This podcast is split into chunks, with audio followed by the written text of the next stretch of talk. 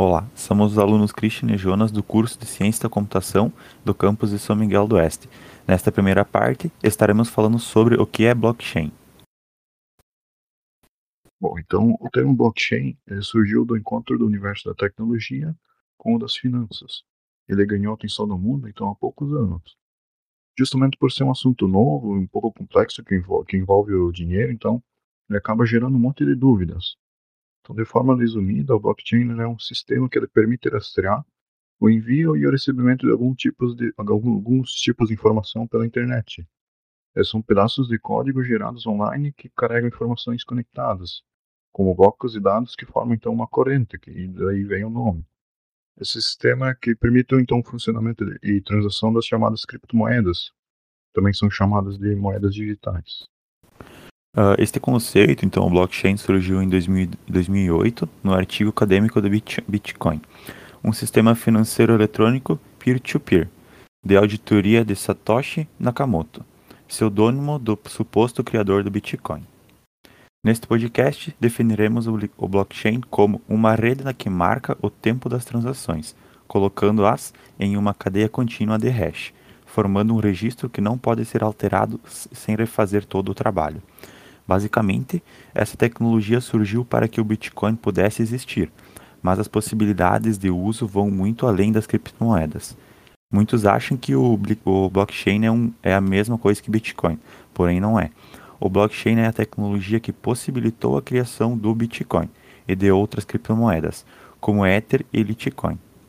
Mas ela pode ser usada para diversas outras aplicações. Para entender então o funcionamento do blockchain, Pense então num trenzinho de brinquedo, cujos trilhos eles estão espalhados pelo mundo inteiro, não um, mas vários que formam uma rede global. Cada material então ele vai dentro de um vagão que é validado por máquinas que são espalhadas pelo mundo. Se aprovado, então ele é selado com um código complexo de letras e números e se junta a outros vagões. Para aumentar ainda mais a segurança, cada vagão então carrega seu código e o código do vagão anterior, Assim, então, caso alguém tente invadir um vagão, ele vai precisar desvendar mais de um código. E essa rede de trenzinhos não tem dono, por isso todos os envios são registrados no livro disponível para que qualquer um possa acessar. Mas não é possível ver o que foi enviado nem o que enviou, apenas quando houve o envio. Realizar todas as operações é um pouco complexo, são poucas as pessoas que têm as máquinas necessárias para criar os códigos que selam os vagões e, e juntá-los com outros.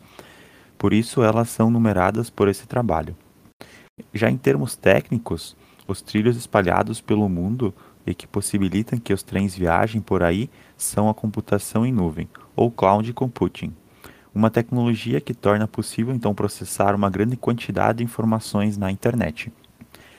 Cada vagão de, do trenzinho é um bloco com hash, uma função matemática que pega uma mensagem ou o arquivo e gera um código com letras e números, que representa então os dados enviados. Esses também podem ser mensagens ou arquivos. Já o livro, onde todos os envios dos trenzinhos são registrados, é o ledger, que pode ser então traduzido como livro-razão. Uma espécie de documento onde todas as transações são gravadas. Essas informações não podem ser apagadas e qualquer pessoa pode acessá-las. As pessoas que ligam um vagão no outro para formar o trenzinho são as chamadas mineradoras, responsáveis então por calcular o hash certo de cada bloco para formar a ligação entre eles. Por fim, os trenzinhos são as cadeias ou blocos, ou em inglês, blockchain. Resumindo é, de forma mais simples o que é e como funciona a blockchain, Blockchain então, é uma cadeia de blocos onde cada um contém um arquivo e um hash, que garante que as informações desse bloco, então, esse bloco de dados, não foram violadas. Todo bloco criado, então, tem sua hash, que é a do bloco anterior, criando assim uma conexão entre os blocos. E é dessa ligação que surge o nome blockchain, corrente de blocos em português, então. E basicamente, então, o blockchain funciona assim. Dando um exemplo, então. Maria quer enviar um ativo digital, por exemplo, uma criptomoeda, um contrato, um arquivo digital, digital para João. O ativo, então, é representado online como um bloco onde os detalhes estão armazenados. O bloco, então, é distribuído pela rede e cada máquina fica com uma cópia da transação em tempo real.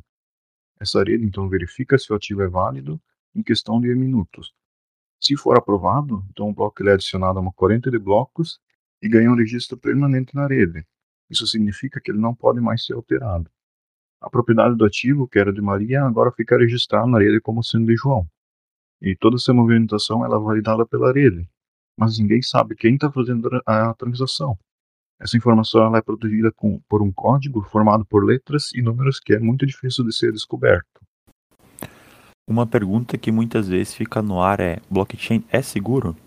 Lembra que a rede de trenzinhos está espalhada pelo mundo e não tem dono. É, é essa característica que faz o blockchain uma tecnologia segura. Como a rede não está centralizada em nenhum lugar e possui diversas camadas de segurança, invadi-la é extremamente difícil. Quando o sistema conhece que alguém está, está tentando invadi-lo, ele automaticamente trava em questão de segundos. Se você ouviu falar sobre bitcoins ou criptomoedas roubadas, é porque o crime ocorreu no equipamento do usuário ou na corretora contratada pela, pelo internauta, não na blockchain. Por fim, então, por que, que todo mundo está falando em blockchain hoje em dia? É, então, porque ela é uma tecnologia que permite criar uma série de produtos revolucionários, como, por exemplo, então as criptomoedas, que são moedas digitais que não têm lastro em nenhum país, por exemplo. Né? Além das criptomoedas, o blockchain também pode ser usado para a validação de documentos, como, por exemplo, o contrato e trocas de ações, transações financeiras, comercialização de músicas ou filmes, e rastreamento de remessas ou até fotos. Mas, é, apesar de todo o burburinho criado, ainda existe uma desconfiança por parte da população. Segundo uma pesquisa então realizada pelo Trust Barometer, que mede então a confiança em determinadas instituições e tecnologias, só 55% dos entrevistados confiavam nessa tecnologia do blockchain. E cada vez mais negócios então estão se apropriando dessa tecnologia. A gente precisa aguardar nos próximos blocos para ver qual vai ser o real impacto da blockchain. Então assim a gente finaliza a nossa primeira parte e voltamos na parte 2 para falar um pouco onde o blockchain ele é utilizado.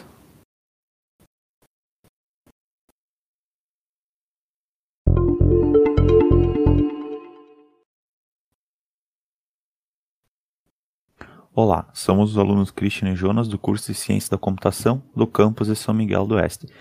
Então agora iniciaremos a segunda parte, onde estaremos falando sobre o uso do blockchain. Apesar de ter surgido para servir apoio a Bitcoin, blockchain ela pode ser usada em várias outras aplicações. Muitos acreditam que a tecnologia ela pode ser a peça-chave para uma toda uma nova forma de armazenar informações. É, a proteção de dados na internet é uma preocupação global atualmente. No Brasil, por exemplo, entrou em vigor em 2020 a Lei Geral de Proteção de Dados Pessoais, né, LGPDP. É, a ideia é regular o uso de dados pessoais de cidadãos e ajudar a proteger sua privacidade.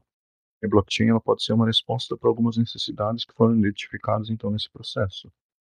Além disso, por serem descentralizadas, essas redes de informação elas podem transformar toda uma, a forma como os negócios são concretizados. Isso já está em testes. Né? Então, por exemplo, em 2018, foi despachada a primeira carga de soja dos Estados Unidos para a China cujas etapas então foram registradas em blockchain. Com a blockchain é possível também catalogar, rastrear, certificar e até mesmo autenticar os diferentes artigos. Como as informações ficam registradas em um banco de dados público, o sistema é seguro e acessível a todos os interessados. Então, a gente vai falar um pouco agora sobre alguns exemplos eh, práticos do uso do blockchain. Um dos exemplos é combate à fraude no setor farmacêutico. Então, a empresa de logística global, a DHL, é muito famosa, criou então uma prova de conceito de ciências da vida e a saúde com base em blockchain, em conjunto então com a empresa Accenture. O protótipo então de serialização ele foi projetado para lidar com o mercado negro farmacêutico. Segundo a Interpol, então cerca, é, de 30% dos produtos farmacêuticos em mercados emergentes eles são falsificados. A prova de conceito ela continha, continha nós em seis regiões para rastrear um medicamento e registrar essa jornada em um livro que é compartilhado com várias partes interessadas, como por exemplo fabricantes, armazéns, distribuidoras, farmácias, hospitais e médicos. Então, Andreas Bayer, é líder da Accenture para viagens e transportes, disse em comunicado que usando blockchain indelével e seguro, a indústria pode alcançar padrões de segurança muito elevados, da fábrica até o paciente. a um custo muito menor. E essa é uma das várias oportunidades que o blockchain oferece para reestruturar, reestruturar os processos de negócios e, ao mesmo tempo, reduzir os custos e a complexidade. Então, na África Ocidental, as eleições presidenciais, principalmente no país de Serra Leoa, tornou-se o primeiro do mundo a auditar as eleições presidenciais com a ajuda da tecnologia do blockchain. A Comissão Nacional de Eleições de Serra Leoa trabalhou em estreita colaboração com a Agora para repensar o processo de votação para os distritos ocidentais em março de 2018. O registro manual usual era considerado um processo logístico lento e muito caro. Por isso, um dos distritos de Freetown, a capital e a cidade mais populosa do país, teve votação baseada na tecnologia, como uma prova de conceito. A agora foi credenciada para cobrir 280 locais de votação nos distritos de Oeste e Serra Leoa. Cada voto era registrado em um blockchain privado, que podia ser acessado apenas por funcionários encarregados então de supervisionar as eleições. A votação digital tem sido uma possibilidade há muito tempo, mas há questões sobre segurança, especialmente com sistemas proprietários. Agora afirma que pode esse problema e que a experiência em Serra Leoa abre o caminho para uma maior disseminação da votação auditada em blockchain em todo o mundo.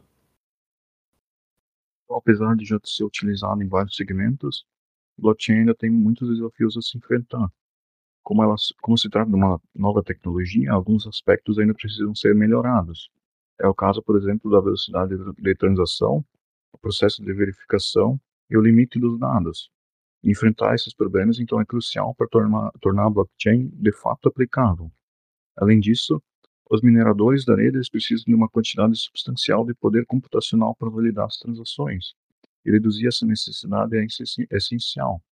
É, e mais, para adotar para adotá-la, é preciso que a rede seja descentralizada e tenha participação dos usuários, ou seja, é uma grande mudança de mentalidade. Essa reformulação ela tem um custo alto, e mesmo que o uso da blockchain ofereça grande economia, tanto em, preço quanto em tempo de transação, o investimento inicial necessário pode torná-la pouco atraente. Então, assim finalizamos a nossa explicação sobre o uso e também o que é o blockchain, e até o próximo podcast.